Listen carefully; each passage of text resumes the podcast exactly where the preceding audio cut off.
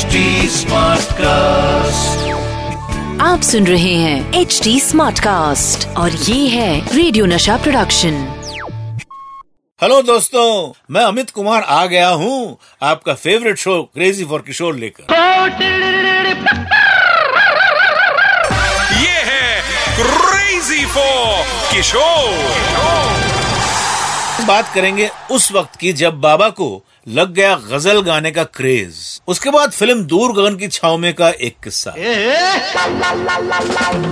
साथ ही बाबा के nature loving aspect की कुछ बातें। यारो बाबा ने अपने सिंगिंग कैरियर में हर जॉनर के गाने गाए। बाबा ने ईयर 1983 में फ़िल्म मेहंदी के लिए गज़ल भी गाई।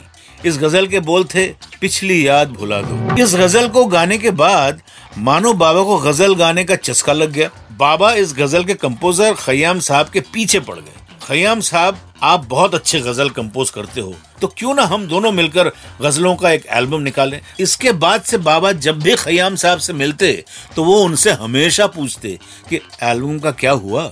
खयाम साहब को बाबा का ये डेडिकेशन बहुत अच्छा लगा, और उन्होंने बाबा से कहा कि एल्बम का तो पता नहीं, पर मैं आपसे किसी फ़िल्म के लिए गज़ल ज़रूर गवाऊँगा। खयाम साहब ने अपने प्रॉमिस को बाखूबी निभाया और बाबा को फ़िल्म दर्द में एक और गज़ल, ऐसी हसीन चांदनी, गाने का मौका दिया। तो दोस्तों, ये तो हो गई बात बाबा के गज़ल क्रेज की। दोस्तों, बाबा ने जितनी फ़िल्में डायरेक्ट की हैं, उनमें से 1964 में आई दूर गगन की छाव में। इस फ़िल्म का अपना इम्पोर्टेंस था। वैसे इस फ़िल्म के सक्सेस के पीछे की कहानी बहुत इंटरेस्टिंग है। इनिशियली लोगों को लग रहा था कि ये फ़िल्म फ्लॉप हो जाएगी। हुआ यूँ कि जब इस फ़िल्म का पहला शो अलंकार सिनेमा में रखा गया तो सिर्फ़ दस लोग ही फ़िल्म को देखने गए। बाबा भी उनमें से एक थे।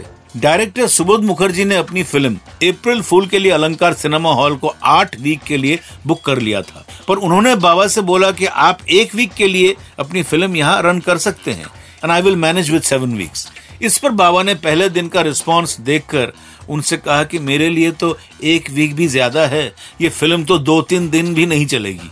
लेकिन बाबा की फ़िल्म दूर गगन की छाव में को बहुत अच्छा रिस्पॉन्स मिलना शुरू हो गया। Positive reviews and strong word of mouth की वजह से कुछ ही दिनों के अंदर ये फ़िल्म हाउसफुल होने लगी और लगातार आठ वीक तक अलंकार सिनेमा में चली। अलंकार सिनेमा में बुकिंग खत्म होने के बाद इस फ़िल्म को सुपर सिनेमा में शिफ्ट कर दिया गया और वहाँ ये फ़िल्म पूरे 21 वीक तक चली। इस फ़िल्म से ये बात एक बार फिर साबित हुई कि अगर कंटेंट अच्छा है तो उसे ऑडियंस का अप्रिसिएशन ज़रूर मिलता है।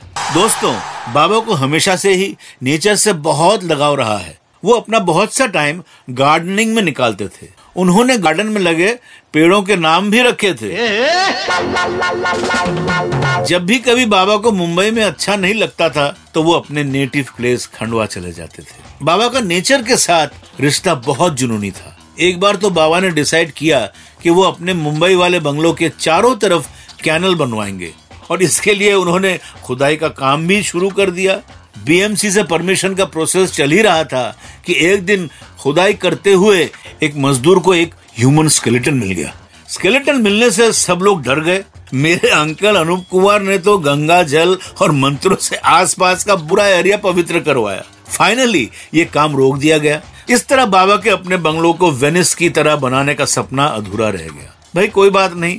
मुझे यकीन है बाबा जहाँ भी होंगे वहाँ उनका यह सपना शायद पूरा ज़रूर हुआ होगा। दोस्तों इसके लिए इतना ही सही। फिर होगी आपसे मुलाकात। तब तक स्टे हैप्पी स्टे क्रेजी आप सुन रहे हैं एच डी स्मार्ट कास्ट और ये था रेडियो नशा प्रोडक्शन एच स्मार्ट Smartcast.